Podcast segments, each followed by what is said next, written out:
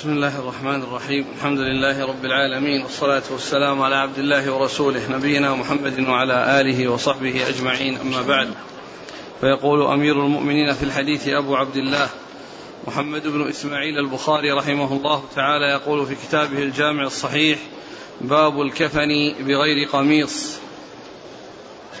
قال حدثنا أبو نعيم قال حدثنا سفيان عن هشام عن عروة عن عائشة رضي الله عنها أنها قالت كفن النبي صلى الله عليه وآله وسلم في ثلاثة أثواب سحول. كرسف ليس فيها قميص ولا عمامة. بسم الله الرحمن الرحيم الحمد لله رب العالمين وصلى الله وسلم وبارك على عبده ورسوله نبينا محمد وعلى آله وأصحابه أجمعين. أما بعد يقول الإمام البخاري رحمه الله باب الكفن بدون بغير قميص. باب الكفن بغير قميص. يعني أن الكفن يكون بأثواب بيض ليس فيها قميص. ليس القميص واحدا منها وإنما هي ثلاثة فقط ليس فيها قميص. وأورد هذا الحديث عن عن عائشة رضي الله عنها أن النبي صلى الله عليه وسلم كفن بثلاثة أثواب سحولية من كرسف ليس فيها ليس فيها قميص. الحديث ورد مرارا ولكنه كما عرفنا الإمام البخاري يقطع الحديث ويأتي به إما يقطعه وإما يأتي به كاملا للاستدلال به على جزئية من الجزئيات التي اشتمل عليها. كما هنا فإنه ذكره من أجل أنه آه، ليس فيه قميص. مع أنه كان فيه ذكر العمامة والقميص ولكنه أفرد هذا بترجمة وأفرد هذا بترجمة للاستدلال على أن أن الثياب أنها تكون آه، ثلاث لفائف يلف بها وأنه لا يكون فيها قميص على الجسد ولا عمامة على الرأس وإنما يلف بها من رأسه إلى قدميه فيكون آه، ملفوفا بها دون أن يكون فيها شيء من دون أن يكون فيها قميص أو عمامة. نعم. قال حدثنا أبو نعيم الفضل بن دكين. عن سفيان الثوري. عن هشام عن عروة, عروة نعم. عن عروة عن عائشة. نعم. قال حدثنا مسدد قال حدثنا يحيى عن هشام قال حدثني أبي. عن عائشة رضي الله عنها أن رسول الله صلى الله عليه وآله وسلم كفن في ثلاثة أثواب ليس فيها قميص ولا عمامة. ثم كذا ذكر الحديث من طريق أخرى و وهو مثل الذي قبله. يعني فيه ذكر ذكر القميص وذكر العمامة وهو أورده من أجل القميص لأنه أورد الحديثين أو هذين الطريقين لهذا الحديث في آه، آه، الكفن بغير قميص. الكفن بغير قميص وأورده من هذين الطريقين. والطريق الأولى هي مماثلة للطريقة الثانية إلا أن الأولى فيها زيادة السحولية. نعم كرسي السحول والثاني ليس لا نعم. نعم. قال حدثنا مسدد مسدد بن مسرهد. عن يحيى القطان. عن هشام عن أبيه عن عائشة. نعم. قال رحمه الله تعالى باب الكفن ولا عمامة. قال حدثنا إسماعيل قال حدثنا مالك عن هشام بن عروة عن أبيه عن عائشة رضي الله عنها أن رسول الله صلى الله عليه وآله وسلم كفن في ثلاثة اثواب بيض سحورية ليس فيها قميص ولا عمامة. ثم ذكر باب القميص باب الكفن ولا عمامة. أي ولا عمامة فيه وإنما هي أكفان ثلاث لفائف بيض ليس فيها عمامة. يعني كالذي قبله هناك ليس فيه قميص وهنا ليس فيها عمامة. وأورد حديث عائشة رضي الله عنها وفيه أنه أنه كفن بثلاثة ثلاثة أثواب بيض سحولية ليس فيها قماص قميص ولا عمامة. وهذا فيه ذكر البياض. هذه الطريق فيها ذكر البياض. وهي مثل الطريق الأولى إلا أن فيها الطريقة الأولى من الحديثين السابقين إلا أن فيها ذكر ذكر البياض. نعم. ولذلك في بعض النسخ باب الكفن في الثياب البيض. لهذه لهذا الحديث؟ نعم. الأخير؟ نعم. يعني بدل باب الكفن ولا عمامة. نعم. باب الكفن في الثياب البيض بلا عمامة. يعني ترجمة أخرى؟ نعم. نعم. قال حدثنا إسماعيل ابن أبي أويس. عن مالك نعم. عن هشام بن عروة عن أبيه عن عائشة. نعم. قال رحمه الله تعالى باب الكفن من جميع المال. وبه قال عطاء والزهري وعمرو بن دينار وقتاده. وقال عمرو بن دينار الحنوط من جميع المال. وقال إبراهيم يبدأ بالكفن ثم بالدين ثم بالوصية. وقال سفيان أجر القبر والغسل هو من الكفن. قال حدثنا أحمد بن محمد المكي قال حدثنا إبراهيم بن سعد عن سعد عن أبيه قال أتي عبد الرحمن بن عوف رضي الله عنه يوما بطعامه فقال قتل مصعب بن عمير وكان خيرا مني فلم يوجد له ما يكفن فيه إلا برده وقتل حمزة أو رجل آخر خير مني فلم يوجد له ما يكفن فيه إلا برده. لقد خشيت أن يكون قد عجلت لنا طيباتنا في حياتنا الدنيا ثم جعل يبكي. نعم واللي بعده. باب إذا لم يوجد إلا ثوب واحد. قال حدثنا ابن مقاتل قال أخبرنا عبد الله قال أخبرنا شعبة عن سعد بن إبراهيم عن أبيه إبراهيم أن عبد الرحمن بن عوف رضي الله عنه أتي بطعام وكان صائما. فقال قتل مصعب بن عمير وهو خير مني. كفن في بردة إن غطي رأسه بدت رجلاه وإن غطي رجلاه بدا رأسه وأراه قال وقتل حمزة وهو خير مني ثم بسط لنا من الدنيا ما بسط أو قال أعطينا من الدنيا ما أعطينا وقد خشينا أن تكون حسناتنا عجلت لنا ثم جعل يبكي حتى ترك الطعام. ثم ذكر باب باب الكفن من جميع المال. يعني من جميع مال الميت. من يعني إنه آه، يؤخذ من جميع المال ولا ولا يؤخذ من الثلث. يعني إنه يؤخذ من جميع المال يعني إنه مقدم. وأنه لو فني المال قبل أن يصل إلى إلى إلى, الأمور الأخرى التي وراءه فإنه ينتهي عند عند ذلك. فإنه ينتهي عند ذلك. ولا يكون يعني الشيء القليل آه، آه، يوزع أو أو يصرف إلى جهة أخرى وإنما يصرف في مؤونة التجهيز في الكفن ومؤونة التجهيز وكل ما يلزم إلى أن إلى أن يوارى. فعقد هذه التعريف فقال باب الكفن من جميع المال أي أنه يؤخذ من أصل المال وإن كان لم يبقى ليس من المال إلا هو فإنه ينتهي عند هذه الأمور التي تتعلق بالتجهيز من كفنه و يعني وحنوطه ووضع وحفر وتغسيله وحفر قبره وما إلى ذلك لأن كل هذه مؤونة التجهيز مؤونة التجهيز للدفن. فكل ذلك آه، يؤخذ من جميع المال. وإن, وإن أفناه؟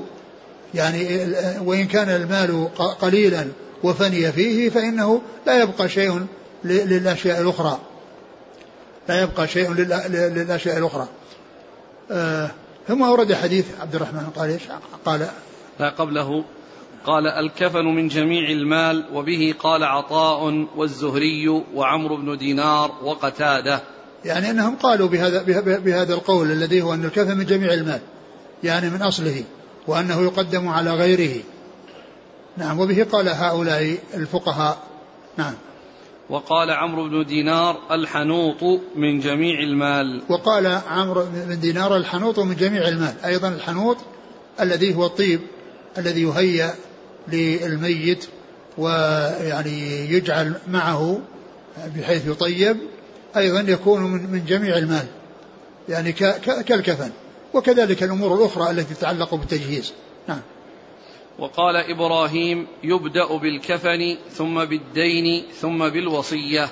وقال إبراهيم النخعي يبدأ بالكفن وهذا متفق مع مع ما تقدم ثم بالدين ثم الوصية. ثم بالدين ثم بالوصية يعني مؤونة التجهيز تكون هي الأول هي التي يبدأ بها. ثم يصار ذلك إلى الدين ثم بعد ذلك الوصية. إن بقي شيء بعد الدين فإنه يكون للوصية وللورثة. وإن أفنى الدين التركة ولم لم يبقى شيء لا للوصية ولا للورثة. لم يبقى شيء للوصية ولا للورثة. وإذا بقي شيء بعد الدين فإن فإن كان له وصية فإن في حدود الثلث وما, وما, وما زاد على ذلك آه، الذي هو الثلثان يكون للورثة. وكذلك إذا كانت الوصية بأقل من الثلث سواء كانت ربعا أو خمسا فإن ما زاد على ذلك يكون للورثة. قال قال إبراهيم يبدأ بالكفن نعم. ثم بالدين نعم. ثم بالوصية. نعم. وقال سفيان أجر القبر والغسل هو من من الكفن. نعم لأنه من مؤونة التجهيز. يعني ما يتعلق بأجر الغسل وأجر حفر القبر فإنه مثل الكفن. كل ذلك يقال له مؤونة التجهيز يعني من حين الوفاة إلى إدخاله في القبر.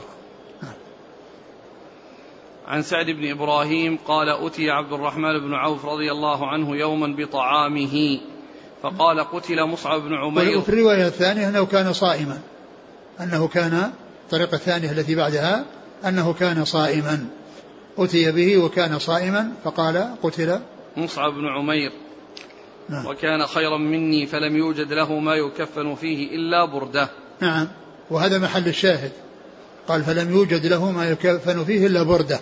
يعني ما يوجد له من المال. ما يوجد له من المال شيء يكفن فيه إلا البردة يعني فإنها أي الكفن يبدأ به. يبدأ به ويعني ويكون غيره يعني لا يؤتى به إلا إذا كان فائضا وزائدا على مؤونة التجهيز. وكان في الرواية الثانية قال في بردة إن غطي رأسه بلت رجلاه. وهذا بيان أن هذه البردة أنها قصيرة وأنها لا تكفي لستر جسده كله وأنه إذا غطي رأسه يعني إذا بدأ بها من جهة رأسه بدت رجلاه. ليس المقصود أنها لرأسه فقط والباقي يكون مشوف وإنما يبدأ بالرأس ثم إذا تصل إلى الرجلين فتكون مكشوفة أو يبدأ بالرجلين فيكون الرأس مكشوف. فقال يبدأ بالرأس لكن إذا لم يوجد يعني شيء يغطي يعني شيء أقل من ذلك فإنه يبدأ بالعورة. فإنه يبدأ بالعورة وهي التي تغطى. والباقي يوضع عليه يعني شيء من العشب وشيء من الحشيش الذي الرطب الذي يعني والورق التي يعني تغطي أو تكفي. أو يؤتى بها لتغطي الشيء الذي بقي بعد ستر العورة. لكن إن كان مثل هذه البردة التي قال إن بدأ برأسه بدت رجلاه وإن بدأ برجليه بدا رأسه المقصود من ذلك أنها قصيرة لا تكفيه لجسده كله. يبقى طرفه إما من أعلى وإما من أسفل. و و و وعلى هذا فإنه يبدأ إذا كان كذلك يبدأ بالرأس. ثم إذا الذي بقي يوضع عليه شيء من من العشب أو شيء من النباتات التي آه، تكون يعني على إلى جهة رجليه. لأنه يعني يبدأ بالتغطية من جهة الرأس. ولكن لابد أن يكون يصل إلى العورة ويسترها. يصل إلى العورة ويسترها. نعم. إيش قال الرواية الأولى؟ قال ما فلم يوجد له ما يكفن فيه إلا بردة. هذا هو. يعني أنه لا يملكها. يعني معناه أنه ليس له شيء يملكه إلا هذه البردة. نعم. قال وقتل حمزة أو رجل آخر خير مني فلم يوجد له ما يكفن فيه إلا بردة. نعم. وهذا من جنس ذاك. نعم. لقد خشيت أن يكون قد عجلت لنا طيباتنا في حياتنا الدنيا. لقد خشيت أن تكون عجلت لنا طيبات لأنه يعني آه، عاش حتى كثرت الفتوح وحتى أيضا كثر المال. وهو أيضا رضي الله عنه كان اشتغل بالمال لأنه لما وصل المدينة وكان الرسول عليه الصلاة والسلام مازل بين المهاجرين والأنصار فجعل كل مهاجري يكون مع أنصاري يعني يسكنه ويطعمه. فلما آه، آه، عبد الرحمن بن عوف قال أخيه الذي أوخي بينه وبينه آآ آآ أين السوق؟ أو دلني على السوق. فراح فصار يبيع ويشتري يبيع ويشتري حتى صار عنده شيء حتى صار عنده شيء رضي الله تعالى عنه وأرضاه. ف يعني هذا الذي تذكر هذا الذي حصل لهؤلاء الصحابة الذين ليس عندهم شيء من المال وأنه وأن ما خلفوه لا يكفي لتكفينهم ورأى ما حصل له ولأمثاله من الذين طالت بهم الحياة وحصلت لهم النعم الكثيرة خشي أن يكون ذلك من الطيبات التي عجلت لهم. وهذا وهذا من من تواضعه رضي الله عنه وأرضاه. ولهذا قال في حق آه، مصعب آه، بن عمير قال فيه ما قال مع أنه أفضل منه لأن عبد الرحمن من العشرة المبشرين بالجنة الذين بشرهم الرسول صلى الله عليه وسلم بالجنة في حديث واحد آه، سردهم وفيهم عبد الرحمن بن عوف. هذا من التواضع. وهذا شأن أولياء الله وشأن أصحاب رسول الله صلى الله عليه وسلم.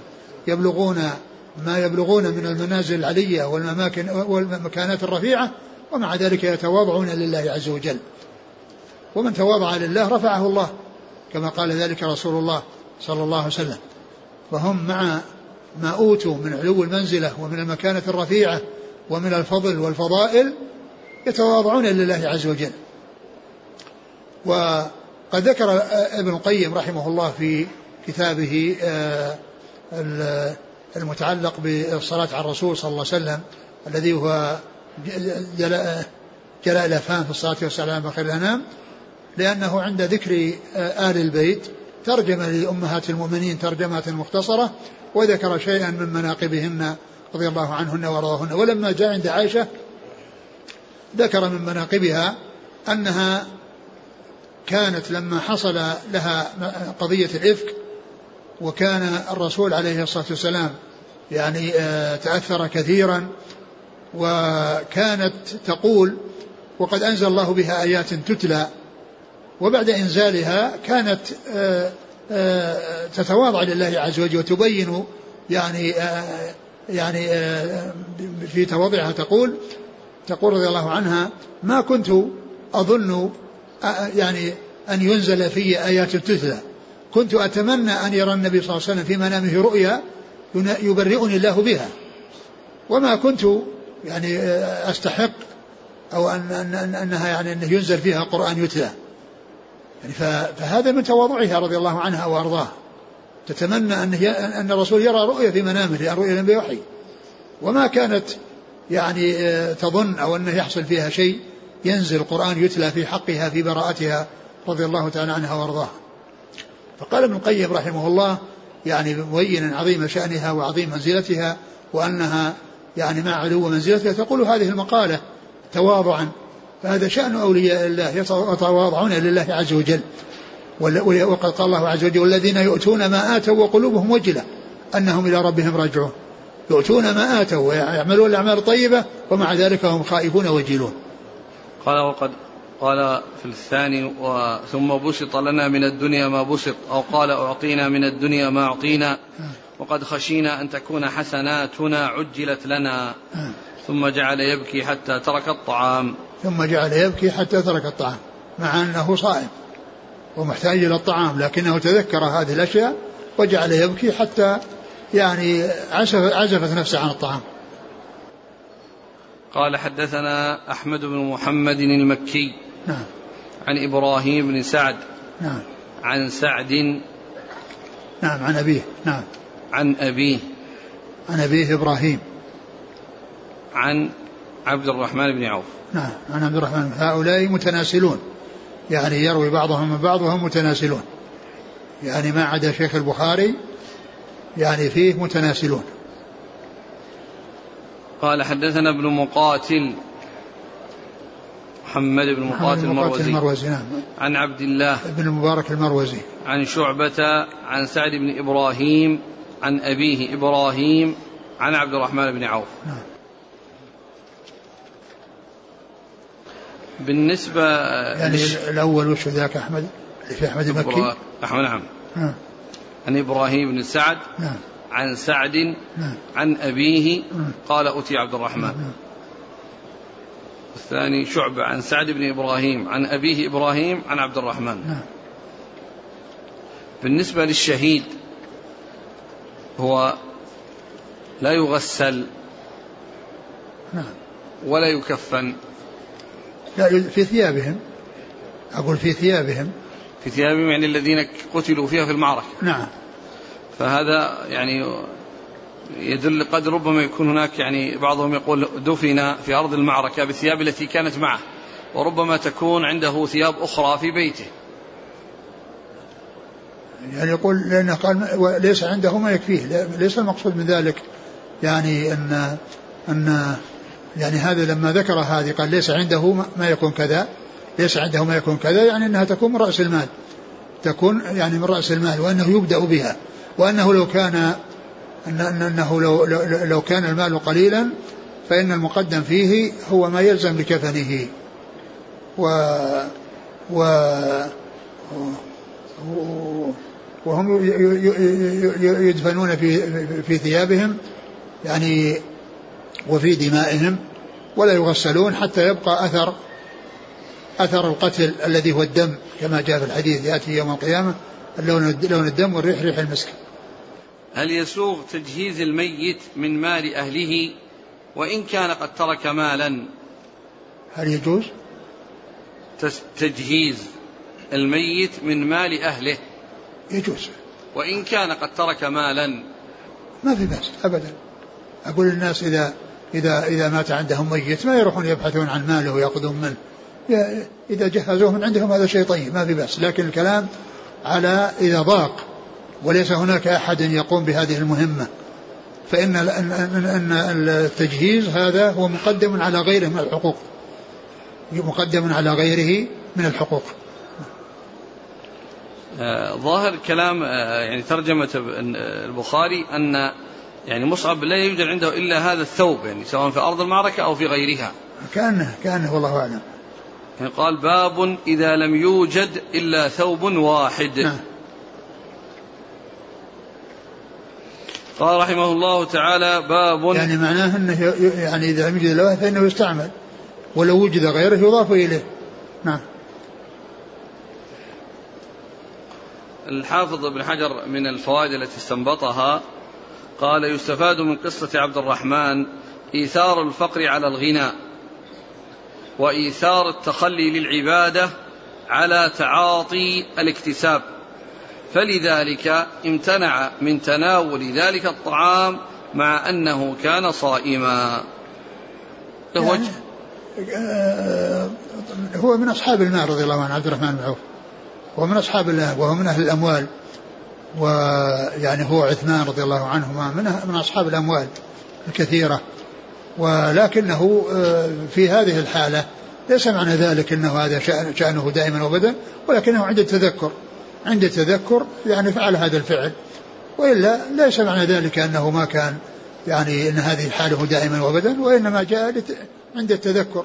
حصل منه هذا حصل هذا الشيء والإنسان في بعض الأحيان, الأحيان يكون يعني ليس يعني عنده يعني هذا الشعور وهذا الإحساس فيأكل وإذا جاء يعني حالات أخرى وتذكر يعني حصل له رضي الله عنه يعني هذا الشيء الذي آه ترك الطعام مع أنه صائم وهو محتاج إليه ولكن ما يعني عزفت نفسه عن الأكل آه لوجود يعني هذا التذكر الذي قد حصل له. إيثار التخلي للعبادة على تعاطي الاكتساب. هذا كما هو معلوم الإنسان الإنسان يعمل حتى لا يكون عالة على غيره. يعني يفعل الأسباب يفعل الأسباب التي آه، تؤدي إلى يعني كونه يستغني عن الناس أما كونه يعني يفعل هذا الفعل ويكون محتاجا إلى غيره لكن كونه يكون عنده هذا الشيء ومع ذلك في بعض الأحيان آآ آه، آآ آه، لا تسمح نفسه أو لا تطيب نفسه أو يجد نفسه غير مرتاح إلى أن يستعمل الطعام لكونه تذكر تذكر الموت والدار الآخرة وتذكر الذين خرجوا من الدنيا وليس عندهم شيء وحصل منه ذلك هذا لا شك أنه أثر عليه. لكن لا يعني ذلك أن هذا شأنه دائما وبدا وأنه يؤثر لأنه هو من الذين كانوا يسعون. ولهذا لما لما قدم المدينة ما بقي يعني يأكل ويشرب من عند الذي أوخي بينه وبينه. بل قال دلوني على السوق. وراح يشتغل. هذا هو نفس صاحب القصة. قال رحمه الله تعالى باب إذا لم يجد كفنا إلا ما يواري رأسه أو قدميه غطى رأسه. قال حدثنا عمر بن حفص بن غياث. قال حدثنا أبي قال حدثنا الأعمش قال حدثنا شقيق قال حدثنا خباب. رضي الله عنه أنه قال هاجرنا مع النبي صلى الله عليه وآله وسلم نلتمس وجه الله فوقع أجرنا على الله فمنا من مات لم يأكل من أجره شيئا منهم, مصعب بن عمير ومنا من أينعت له ثمرته فهو يهدبها. قتل يوم أحد فلم نجد ما نكفنه إلا بردة إذا غطينا بها رأسه خرجت رجلاه وإذا غطينا رجليه خرج رأسه فأمرنا النبي صلى الله عليه وسلم أن نغطي رأسه وأن نجعل على رجليه من الإذخر. ثم ذكر هذه الترجمة باب إذا لم يوجد. كفنا إلا ما يواري رأسه أو قدميه. إذا لم يوجد كفن إلا ما يواري رأسه أو قدميه بدأ برأسه. يعني معنى ذلك أن الكفن لا يكفي لجميع جسده من رأسه إلى رجليه وإنما إذا بدأ برجليه بدا رأسه وإن بدأ برأسه بدت رجلاه. فهذا هو المقصود. فالرسول عليه الصلاة والسلام أمرهم بأن يبدأوا برأسه ويجعلوا على رجليه إذخر ويجعلوا على رجليه إذخر. فهذا يدل على أنه إذا لم يكن هناك كفاية في الكفن لطول الإنسان وبقي طرف منه إما رأسه وإما رجلاه فإنه يبدأ بالرأس إلى إلى نهاية الكفن الذي هو موجود. وما عدا وما زاد على ذلك الذي هو القدمين يوضع عليه الإذخر كما جاء في هذا الحديث. وهذا إذا إذا كان بهذه الصورة وإلا إذا كان قليل جدا ما يكفي إلا لستر العورة فإنه يبدأ بستر العورة ويجعل على الباقي يعني شيء من من العشب والإذخر. نعم. أعيد الحديث. عن خباب قال هاجرنا مع النبي صلى الله عليه وسلم نلتمس وجه الله. يعني هذا هذا يدل على أن أعمالهم صالحة يبتغون بها وجه الله. ما خرجوا لدنيا وما خرجوا لسمعة ولشهرة وإنما خرجوا يبتغون وجه الله والدار الآخرة. نعم. فوقع أجرنا على الله. فمن ووقع أجرنا على الله يعني لهجرتهم. يعني هذه الهجرة وقع أجرهم على الله. يعني الله تعالى يأجرهم على هذه الهجرة وأنهم مأجورون على هذه الهجرة لأنهم خرجوا لوجه الله. خرجوا لوجه الله ف ف نعم. ف... ف... فمنا من مات لم يأكل من أجره شيئا. فمنا من مات لم يأكل من أجره شيئا يعني من من من الغنائم التي آه، هي من من الأشياء المعجلة التي تكون في الدنيا لأن الناس في الجهاد يحصلون يحصلون الغنائم ويحصلون أجر عند الله عز وجل. ومن الناس من مات لم يحصل شيئا من الدنيا فأجره آه، يجده كاملا عند الله. ومن الناس من حصل شيئا من الأجر في الدنيا وهو أنه حصل له شيء من الغنائم واستفاد واستفاد منها. قال فمنا من آه، يعني لم أجله شيء ومنا من منهم مصعب بن عمير ومنا منهم مصعب بن عمير. نعم الذي ذكر قصته فيما يتعلق بالبردة. نعم. ومنا من أينعت له ثمرته فهو يهدبها. ومن من أينعت له ثمرته؟ يعني حصل شيئا من الدنيا حصل من الغنائم فهو يهدبها يعني يقطفها ويستفيد منها. نعم. قتل يوم أحد فلم نجد ما نكفنه إلا بردة. إذا غطينا بها رأسه خرجت رجلاه. وإذا غطينا رجليه خرج رأسه فأمرنا النبي صلى الله عليه وسلم أن نغطي رأسه وأن نجعل على رجليه من الإذخر. ومن المعلوم أن الأجر والثواب يكون دنيويا وأخرويا ولهذا جاء في في دعاء القرآن ربنا آتنا في الدنيا حسنة وفي الآخرة حسنة وقنا عذاب النار. ربنا آتنا في الدنيا حسنة وفي الآخرة حسنة وقنا عذاب النار. وكان النبي صلى الله عليه وسلم يعني يدعو بهذا الدعاء. وكان أنس بن مالك رضي الله عنه يدعو إذا دعا بدعاء يأتي بهذا الدعاء وإذا كان دعا بغيره يأتي به مع غيره. يعني معناه أنه يحافظ على هذا الدعاء الذي به حسنة الدنيا وحسنة الآخرة. وحسنة الدنيا لفظ عام يشمل كل كل حسنة كل خير سواء كان في صحة وعافية أو في آه، يعني مال أو في أولاد أو في أي شيء من هو من من من, من منافع من المنافع الدنيوية. نعم. قال حدثنا عمر بن حفص بن بن غياث نعم. عن أبيه نعم. عن الأعمش سليمان بن مهران. الكوفي نعم. عن شقيق بن سلمة الكوفي. نعم. عن خباب خباب بن الأرت. الكوفي. نعم. يعني مسلسل بالكوفيين. نعم. قال رحمه الله تعالى باب من استعد الكفن في زمن النبي صلى الله عليه وآله وسلم فلم ينكر عليه. قال حدثنا عبد الله بن مسلمة قال حدثنا ابن أبي حازم عن أبيه عن سهل رضي الله عنه أن امرأة جاءت النبي صلى الله عليه وسلم ببردة منسوجة في فيها حاشيتها. أتدرون ما البردة؟ قالوا الشملة. قال نعم. قالت نسجتها بيدي فجئت لأكسوكها فأخذها النبي صلى الله عليه وسلم محتاجا إليها فخرج إلينا وإنها إزاره فحسنها فلان فقال اكسنيها ما أحسنها؟ قال القوم ما أحسنت. لبسها النبي صلى الله عليه وسلم محتاجا إليها ثم سألته وعلمت أنه لا لا يرد. قال إني والله ما سألته لألبسه. إنما لألبسه ما سألته لألبسه. إنما سألته لتكون كفني. قال سهل فكانت كفنة. ثم قال باب إذا من استعد الكفن باب من استعد الكفن في زمن النبي صلى الله عليه وسلم ولم ينكر عليه. باب من استعد الكفن في زمن النبي صلى الله عليه وسلم ولم ينكر عليه. يعني هي أي أنه هيأ لنفسه كفنا. هيأ لنفسه كفنا وأعده ليكفن فيه إذا مات. أن يكفن فيه إذا مات. وأورد في هذا الحديث أن النبي عليه الصلاة والسلام جاءته امرأة قالت إني صنعت أنني يعني نسجت هذه البردة لأكسوكها. فالنبي صلى الله عليه وسلم أخذها وقبلها من هذه المرأة ولبسها وهو محتاج إليها فلما فرآه رجل من الصحابة وقال يا رسول الله ما أحسنها حسنها؟ يعني أنه اعتبرها حسنة وقال ما أحسنها. وفسر ذلك بقول حسنها بقوله ما أحسنها. يعني أنها حسنة وأنها جميلة. اكسنيها يا رسول الله. فقال فالرسول عليه الصلاة والسلام كان كان لا يرد سائلا فدخل منزله ونزعها وأعطاها إياه.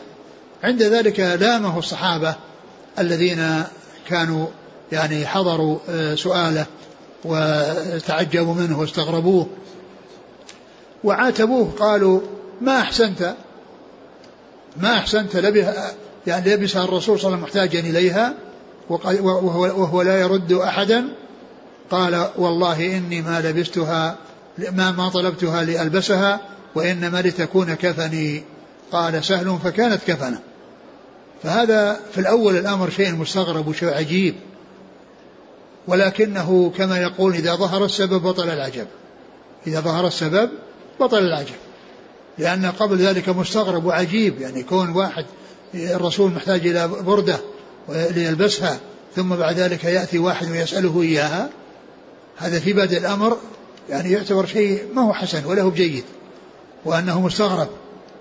ولكنه لما تبين بعد ذلك أنه يريد الكفن وكان قصده من إرادة الكفن أن الرسول صلى الله عليه وسلم لبسها فلمست جسده ويعني آه، صارت شعارا له تلي جسده عليه الصلاة والسلام فأرادها من أجل ذلك مثل ما سبق أن مر في قصة ابنته التي كفنت والتي طلب من اللاتي غسلنها أن أن يشعرنه إذا فرغ إذا فرغنا من التغسيل فأعطاهن حقوه.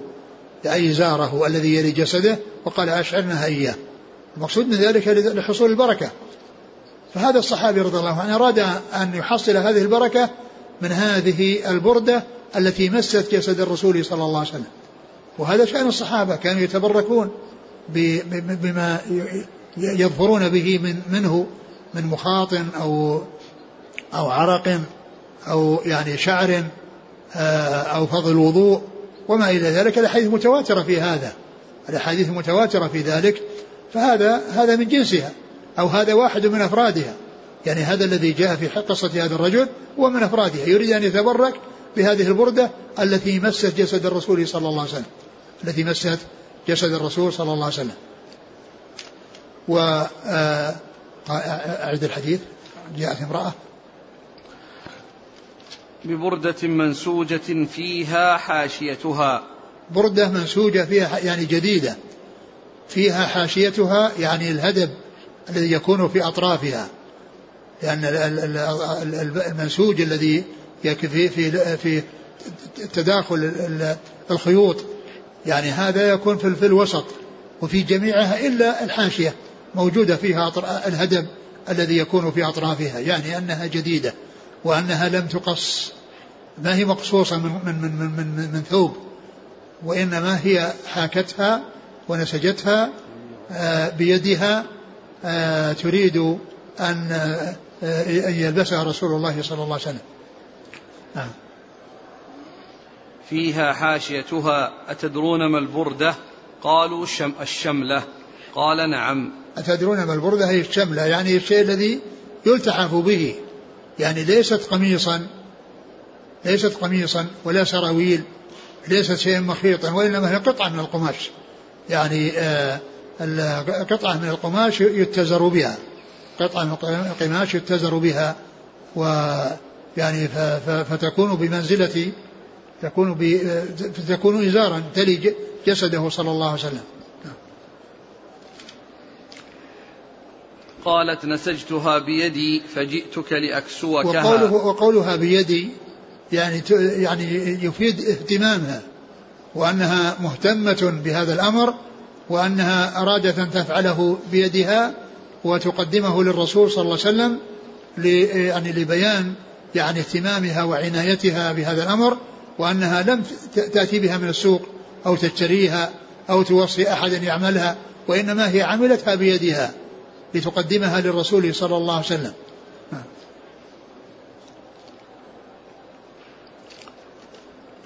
فجئتك لأكسوكها فأخذها النبي صلى الله عليه وسلم محتاجا إليها. قوله محتاجا إليها يعني هذا عرفوه بالقرائن. يعني عرفوا ذلك بالقرائن يعني كونه محتاجا إليها يعني أنهم عرفوا ذلك من قبل بالقرائن نعم. فخرج إلينا وإنها إزاره. فحسنها فلان. يعني أنه دخل أنه دخل منزله ولبسها وخرج وهي عليه. فحسنها فلان شخص من الناس من الصحابة. يعني حسنها يعني أنه وصفها بالحسن وفسر ذلك بقوله ما أحسنها. يعني اعتبرها حسنة وحسنها بوصفه لها بقوله ما أحسنها.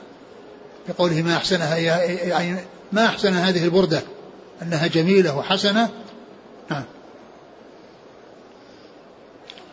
اكسنيها. فحسنها فلان فقال اكسنيها ما أحسنها؟ قال القوم ما أحسنت. لبسها النبي صلى الله عليه وسلم محتاجا إليها. ثم سألته وعلمت أنه لا يرد لا يرد.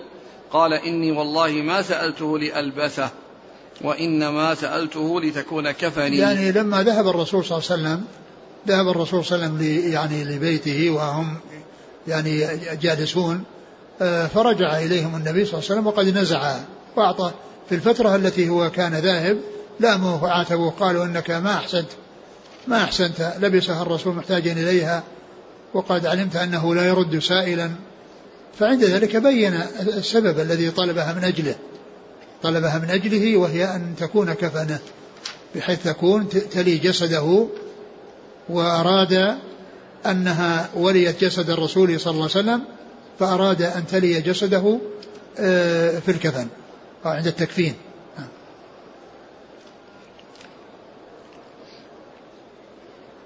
قال حدثنا عبد الله بن مسلمة توقع عن أبي. عن ابن أبي حازم. هو؟ عبد العزيز. نعم نعم. عن أبيه نعم. أبي حازم. نعم. سلمة بن دينار. نعم. عن سهل. ابن سعد الساعدي رضي الله عنه. تعيين هذا الرجل المبهم الذي طلب. ذكر الحافظ في شيء؟ ذكر فيه ثلاثة. جاء في طرق عند الطبراني وغيره أنه عبد الرحمن بن عوف. أنه؟ أن عبد الرحمن بن عوف. أنه؟ عبد الرحمن بن عوف. وقيل أنه سعد بن أبي وقاص. وقيل إنه أعرابي. قال وقوله فلان أفاد المحب الطبري في الأحكام له أنه عبد الرحمن بن عوف وعزاه للطبراني ولم أره في المعجم الكبير لا في مسند سهل ولا عبد الرحمن ونقله شيخنا ابن الملقن عن المحب في شرح في شرح العمدة. وكذا قال لنا شيخنا الحافظ أبو الحسن الهيثمي إنه وقف عليه لكنه لم يستحضر مكانه.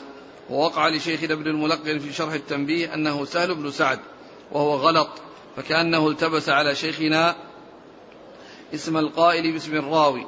نعم أخرج الطبراني الحديث المذكور عن أحمد بن عبد الرحمن بن يسار عن قتيبة بن سعيد عن يعقوب بن عبد الرحمن عن أبي حازم عن سهل. وقال في آخره قال قتيبة هو سعد بن أبي وقاص.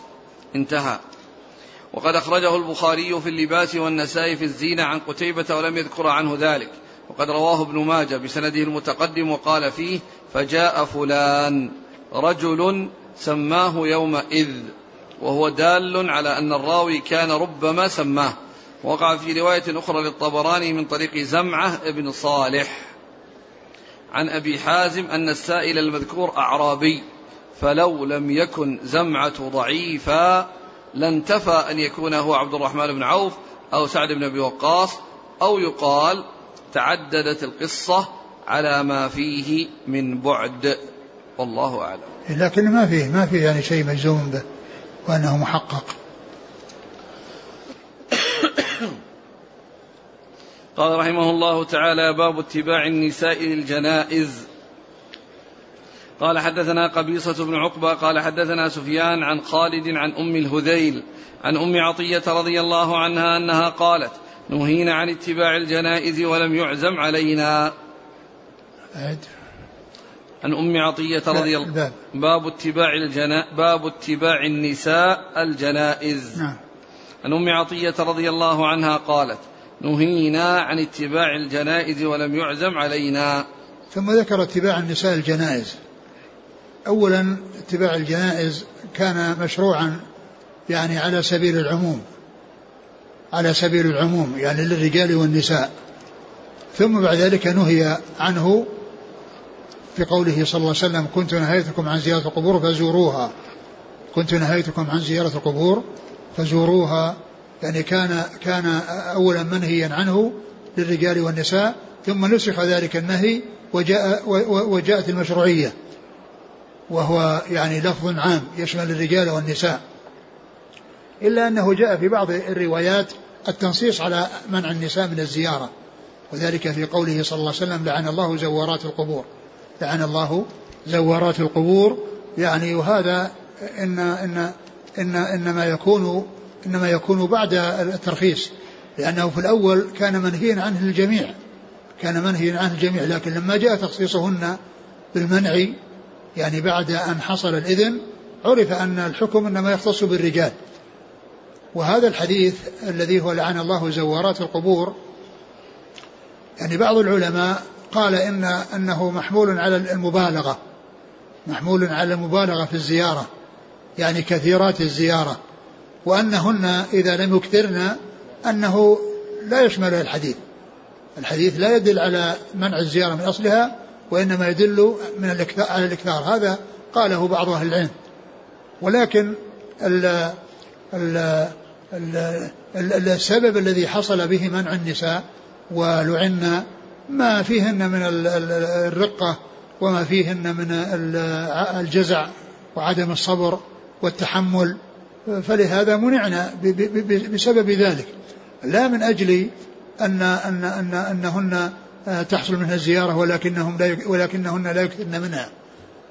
وهذا يعني فعال أحيانا لا تأتي للمبالغة تأتي للنسبة لأصل النسبة. يعني منسوبات إلى الزيارة. منسوبات إلى الزيارة. ليس معنى ذلك أن كثيرات الزيارة وإنما يعني لسنا لسنا بذات الزيارة. لعن الله زورات يعني ذوات الزيارة. أي الذين يفعلن الزيارة. فهذه يقال لها نسبة. وقد جاء في القرآن الكريم وما ربك بظلام للعبيد. فظلام هذه صيغة مبالغة.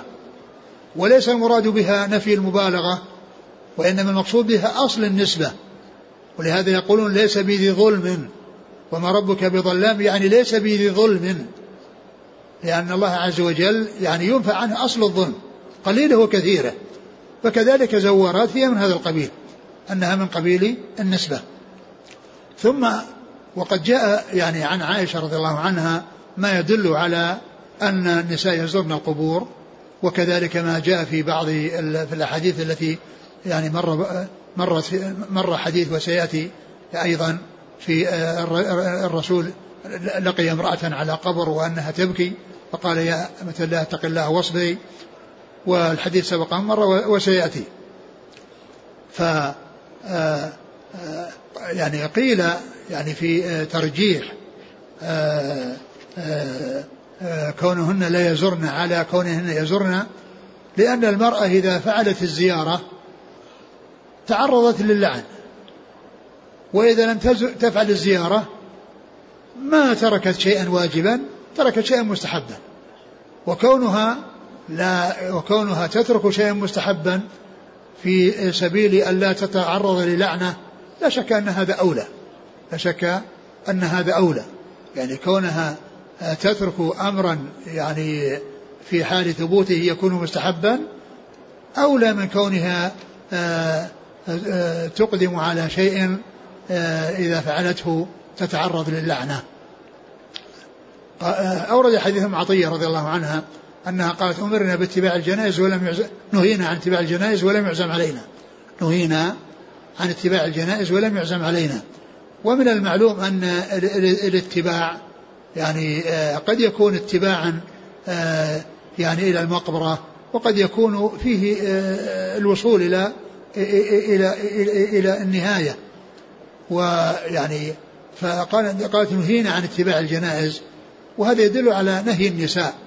قالت ولم يعزم علينا. يعني كأن النهي ليس من من الأشياء من من المناهي المؤكدة لأن النهي يتفاوت. ليس النهي على درجة واحدة والمحرمات ليست على درجة واحدة بعضها أشد من بعض. فإذا هذا يعني من العلماء من قال إنه من المحرمات ومنهم من قال إنه من المكروهات. يعني من المكروهات لكن آه، آه، قوله قولها ولم يعزم علينا يعني كما قال بعض العلم يدل على أن النهي من رسول الله صلى الله عليه وسلم يكون على درجات ليس على درجة واحدة. ومعلوم أن الأمور الكبائر بعضها أكبر من بعض. الكبائر وهي كلها محرمة بعضها أكبر من بعض. ليس كل ما نهي عنه وكان محرما يكون في درجة واحدة. نعم. لكن هذا قول ولم يعزم علينا أليس من فهمها هي؟ إلا بلى أيضا من كلامها من فهمها نعم. فيعني ما في تعارض بينه. نعم. يعني قد يستدل من يجوز يقول نعم. ولم يعزم علينا يعني صارت مكروه. ما في ما في يعني هو لا شك هذا من فهمه هذا ليست من فهمها لكنها يعني فهمت أنه ليس أنه ليست المنهيات على حد سواء. قال حدثنا قبيصة بن عقبة نعم. عن سفيان عن عن خالد. سفيان الثوري. عن خالد خالد خالد بن مهران. عن أم الهذيل. أم الهذيل هي حفصة بنت سيرين. عن أم عطية. يعني حفصة بن سيرين كما مر بنا أن هذه كنيتها وأنها أحيانا تذكر باسمها وأحيانا بكنيتها. قال رحمه الله تعالى باب حد المرأة على غير باب حد المرأة على غير زوجها. قال حدثنا مسدد قال حدثنا بشر بن المفضل قال حدثنا سلمة بن علقمة عن محمد بن سيرين قال توفي ابن لأم عطية رضي الله عنها فلما كان اليوم الثالث دعت بصفرة فتمسحت به وقالت نهينا أن نحد أكثر من ثلاث إلا بزوج. ثم قال باب حد المرأة على غير زوجها. آه، باب حد المرأة على غير يعني حدها يعني إحدادها على غير زوجها. والزوج معلوم من الإحداد عليه بأنه أربعة أشهر وعشر لمن كانت حائلا ووضع الحمل لمن كانت حاملا. إن كانت حاملا فتنتهي عدتها وينتهي إحدادها بوضع الحمل. قل يعني طال أو قصر. وإن كانت حائلا فإنها تكون بأربعة أشهر وعشر. وإن كانت حائلا غير حامل فإنها تكون بأربعة أشهر أشهر وعشر وهذا جاء في القرآن. وهذا جاء يعني جاء في القرآن وجاء في السنة عن رسول الله عليه الصلاة والسلام.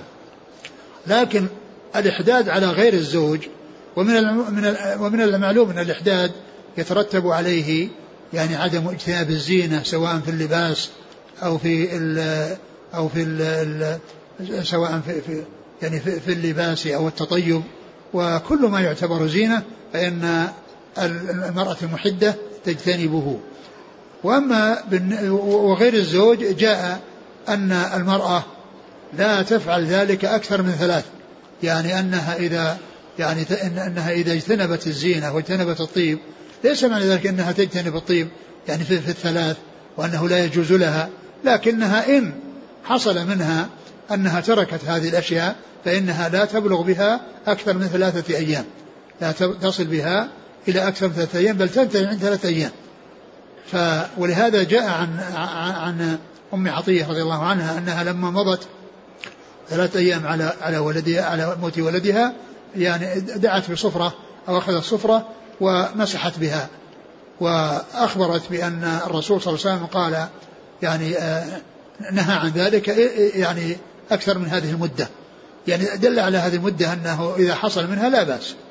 ولكنها لا يجوز لها أن تزيد أن تزيد عليها نعم قال حدثنا مسدد عن بشر بن المفضل نعم. عن سلمة بن علقمة نعم. عن محمد بن سيرين عن نعم. أم عطية قال حدثنا الحميدي قال حدثنا سفيان قال حدثنا أيوب بن موسى قال أخبرني حميد بن نافع عن زينب بنت أبي سلمة أنها قالت لما جاء نعي أبي سفيان من الشام دعت أم حبيبة رضي الله عنها بصفرة في اليوم الثالث فمسحت عارضيها وذراعيها وقالت إني كنت عن هذا لغنية لولا أني سمعت النبي صلى الله عليه وسلم يقول لا يحل لامرأة تؤمن بالله واليوم الآخر أن تحد على ميت فوق ثلاث إلا على زوج فإنها تحد عليه أربعة أشهر وعشرا.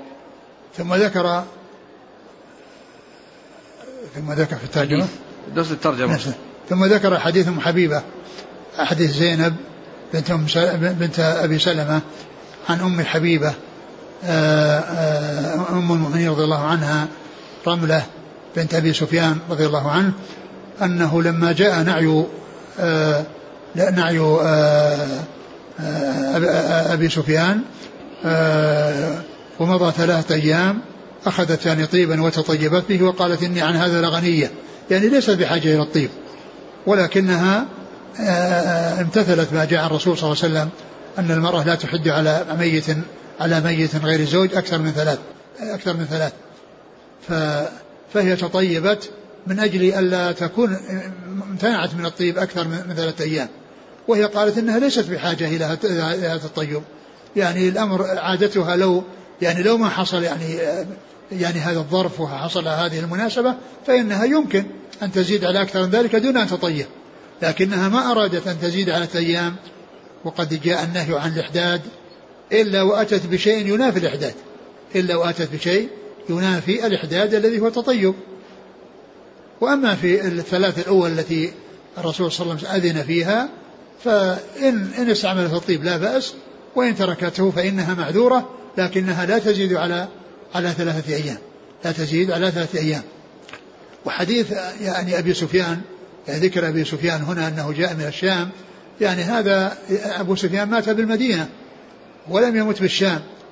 ويعني فقيل إن هذا وهم وأن المقصود أنه لما جاء يعني نعي أخيها يزيد يزيد بن أبي سفيان الذي توفي وكان أميرا على الشام وخلفه بعده يعني معاوية رضي الله تعالى عن الجميع. فهو الذي يمكن أن يكون يناسب. ولهذا جاء في بعض ابن أبي سفيان أو أو أو ابن أخيها أو أو أو أخيها. نعم. شوف كلام الحافظ بن حجر في هذا. قال وكنت أظن أنه حذف منه لفظ ابن. لأن الذي جاء نعيه من الشام وأم حبيبة في الحياة هو أخوها يزيد ابن أبي سفيان الذي كان أميرا على الشام. لكن رواه المصنف في العدد من طريق مالك ومن طريق سفيان الثوري كلاهما عن عبد الله بن أبي بكر بن حزم عن حميد بن نافع بلفظ حين توفي عنها أبوها أبو سفيان بن حرب. فظهر أنه لم يسقط منه شيء ولم يقل فيه واحد منهما من الشام. وكذا أخرجه ابن سعد في ترجمة أم حبيبة من طريق صفية بنت أبي عبيد عنها. ثم وجدت الحديث في مسند ابن أبي شيبة. قال حدثنا وكيع قال حدثنا شعبة عن حميد بن نافع ولفظه جاء نعي أخي جاء نعي أخي أم حبيبة أو حميم لها فدعت بصفرة فلطخت به ذراعيها. وكذا رواه الدارمي عن هاشم بن القاسم عن شعبة لكن بلفظ إن أخا لأم حبيبة مات أو حميما لها. ورواه أحمد عن حجاج ومحمد بن جعفر جميعا عن شعبة بلفظ إن حميما لها مات. من غير تردد وإطلاق الحميم على الأخ أقرب من إطلاقه على الأب. فقوي الظن عند هذا أن تكون القصة تعددت لزينب مع أم حبيبة.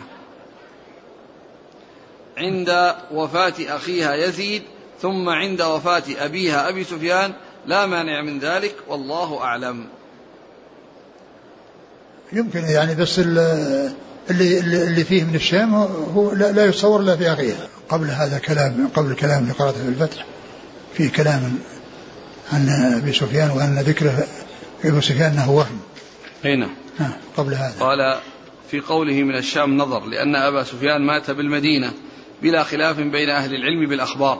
والجمهور على أنه مات سنة 32 وقيل سنة ثلاث ولم أرى في شيء من طرق هذا الحديث تقييده بذلك إلا في رواية سفيان بن عيينة هذه وأظنها وهما. في في الدرس الماضي كنا ذكرنا عند قصة يعني قول عمر رضي الله عنه للرسول صلى الله عليه وسلم كيف صلي عليه وقد نهيت وأنه نزل بعد ذلك قول الله عز وجل ولا صلي على أحد منهم مات وأن عمر رضي الله عنه استند في ذلك آه إلى قول الله عز وجل ما كان النبي والذين آمنوا يستغفروا المشركين ذكر ذلك الحافظ بن حجر في الجزء الثامن في التفسير في صفحة 334 آه قال فيه نقلا عن القرطبي قال القرطبي آه إن هذا الذي حصل من عمر يمكن أن يكون الهاما. وأنه كان من من من يحصل لهم الإلهام وأنه يقول الحق يقول الشيء فيوافق الحق. وقد جاء في الحديث إن كان قد كان في الأمم من قبلكم محدثون إن يكن منهم أحد فإنه عمر. ثم قال يعني القرطبي و و و أو, أو أنه أو أنه أخذه من قوله ما كان النبي للنبي والذي آمنوا يستغفر المشركين. ثم قال وهذا أقرب. قال ابن حجر يعني بعد ذكر كلام القرطبي قال وهذا أقرب. فيكون يعني يعني هذا الذي قاله ابن حجر ممكن أن يكون يعني من أجل هذا أو من أجل أن يكون في ما جاء في آه، أنه أنه يعني الاستغفار يعني في استغفرت لهم لن يغفر الله لهم لكن هذا الذي قلته نقلا عن القرطبي وقد يعني قال إنه أقرب من القول الأول. والحديث الذي معنا فيه بيان ما كان عليه أصحاب الرسول صلى الله عليه وسلم من المبادرة إلى إلى إلى اتباع الرسول عليه السلام وفعل ما يأمر به وترك ما ينهى عنه لأن آه، كل من أم عطية وأم حبيبة يعني لما انتهت الثلاثة الأيام أخذت طيبا وتطيبت به وروت الحديث عن رسول الله صلى الله عليه وسلم في ذلك. يعني وأنه لا تحد أكثر من ثلاث. أنها لا تحد أكثر من ثلاث. فهي لما مضت الثلاث آه، بادرنا إلى التطيب حتى لا يكن محدات. وحتى لا يكن يعني متصفات بالإحداد لأن الذي يتطيب لا, لا يعتبر محدا. فإذا فعلهن رضي الله عنهن واستعمالهن طيب مع أن حبيبة تقول ما لي, ما لي به من حاجة. يعني ما كانت تريد ولكنها من أجل تنفيذ ما جاء به الرسول صلى الله عليه وسلم وأنها لا تكون محدة بل متطيبة بعد مضي ثلاث. أقرأ الحديث. عن زينب بنت أبي سلمة قالت لما جاء نعي أبي سفيان من الشام دعت أم حبيبة رضي عنها بصفرة في اليوم الثالث فمسحت عارضيها وذراعيها وقالت إني كنت عن هذا لغنية. لولا أني سمعت النبي صلى الله عليه وسلم يقول لا يحل لامرأة تؤمن بالله واليوم الآخر أن تحد على ميت فوق ثلاث إلا على زوج فإنها تحد عليه أربعة أشهر وعشرا. وهذا في بيان السنة بالقول والفعل لأنها أولا بينت السنة بكونها تطيبت يعني بعد مضي ثلاث وبالقول حكت الحديث عن رسول الله صلى الله عليه وسلم يعني فهي فعلت بنفسها ما يوافق السنة وأخبرت بالسنة التي بنت عليها هذا الفعل. نعم. قال حدثنا الحميدي. الحميدي هو عبد الله بن الزبير المكي. الحميدي هو عبد الله بن الزبير المكي وهو أول شيخ روى عنه البخاري في صحيحه لأن أول حديث في صحيح البخاري حديث إنما الباب النيات وقد رواه عن طريق الحميدي وهو عبد الله بن الزبير المكي. نعم. عن سفيان. عن سفيان هو بن عيينة المكي. عن أيوب بن موسى نعم. عن حميد بن نافع عن نعم. زينب بنت أبي سلمة. نعم ربيبة الرسول صلى الله عليه وسلم. قال حدثنا إسماعيل قال حدثني مالك عن عبد الله بن أبي بكر بن محمد بن عمرو بن حزم عن حميد بن نافع عن زينب بنت أبي سلمة أخبر أنها أخبرته قالت دخلت على أم حبيبة زوج النبي صلى الله عليه وسلم ورضي الله عنها فقالت سمعت رسول الله صلى الله عليه وسلم يقول لا يحل لامرأة تؤمن بالله واليوم الآخر تحد على ميت فوق ثلاث إلا على زوج أربعة أشهر وعشرا. ثم دخلت على زينب بنت جحش رضي الله عنها حين توفي أخوها فدعت بطيب فمست. ثم قالت ما لي بالطيب من حاجة غير أني سمعت رسول الله صلى الله عليه وسلم على المنبر لا يحل لامرأة تؤمن بالله واليوم الآخر تحد على ميت فوق ثلاث إلا على زوج أربعة أشهر وعشرا. ثم ذكر هذا الحديث عن عن أم حبيبة وعن أم زينب بنت جحش رضي الله عنهما وأنهما يرويان عن النبي صلى الله عليه وسلم هذا الحديث وفي حديث زينب أنه كان على المنبر ويقول لا يحل لامرأة تؤمن بالله واليوم الآخر آه، أن أن تحد على أن تحد على على ميت على ميت أكثر من ثلاث إلا على زوج أربعة أشهر وعشرة. وقد صدر يعني هذا الحديث بقوله لا يحل لامرأة تؤمن بالله واليوم الآخر. يعني وصف المرأة التي آه، منعت من هذا الشيء والتي جاء منعها من هذا الفعل بكونها تؤمن بالله واليوم الآخر. وهذا كثيرا ما يأتي في القرآن والسنة ذكر الإيمان بالله واليوم الآخر وذلك لأن الإيمان بالله هو أصل الأصول وكل شيء يرجع إليه. وأما الإيمان باليوم الآخر لأن فيه الجزاء والحساب. لأن فيه الجزاء والحساب ففيه تذكير بأصل الأصول الذي هو الإيمان بالله والذي يتبعه كل شيء. لأن الإيمان بالله يعني يتبعه الإيمان بملائكته وكتبه ورسله واليوم الآخر كل ذلك يتبع الإيمان بالله. لكن نص على الإيمان باليوم الآخر مع أن أصول, أصول الإيمان ستة وجاء مع الإيمان بالله للتذكير بيوم المعاد والتذكير بالحساب. وأن الذي آه، يكون آه، هذا شأنه فإنه يبتعد عن الشيء المحرم يعني لئلا يقع يحصل له العذاب. وإذا كان مأمورا به فإنه يأتي به ليحصل الثواب. وهذا يأتي في الترغيب والترهيب. وهذا الحديث في الترغيب في الترهيب. وأما في الترغيب من كان يؤمن بالله واليوم الآخر فليكرم ضيفه. من كان بالله واليوم الآخر فليكرم جاره. من كان بالله واليوم الآخر فليقل خيرا أو ليصمت. فيأتي ذكر الإيمان باليوم الآخر للترغيب في الثواب ويأتي ذكره أيضا للترهيب من من, من العذاب. وهذا حصل من من من يعني وعلى هذا حصل هذا الفعل من ثلاث صحابيات. حصل منهم حبيب من عطية وحصل منهم حبيبة وحصل من آه، زينب بنت جحش. وفيه أيضا قالت أنها قالت مثل ما قالت آه، آه، أم حبيبة قالت ما لي به من حاجة يعني زينب قالت ما لي ما لي بالطيب من حاجة نعم ما لي في الطيب من حاجة ولكن الحامل على ذلك هو المبادرة والاستسلام والانقياد لما جاء عن الرسول صلى الله عليه وسلم نعم. قال حدثنا إسماعيل عن مالك نعم. عن عبد الله بن أبي بكر بن محمد بن عمرو بن حزم عن حميد بن نافع عن زينب بنت أبي سلمة نعم. باب زيارة القبور. والله تعالى أعلم وصلى الله وسلم وبارك على عبده ورسوله نبينا محمد وعلى آله وأصحابه أجمعين. جزاكم الله خيرا وبارك الله فيكم. ألهمكم الله الصواب ووفقكم الحق شافاكم الله وعافاكم ونفعنا الله ما سمعنا غفر الله لنا ولكم وللمسلمين أجمعين. سبحانك اللهم وبحمدك نشهد أن لا إله إلا أنت نستغفرك ونتوب إليك.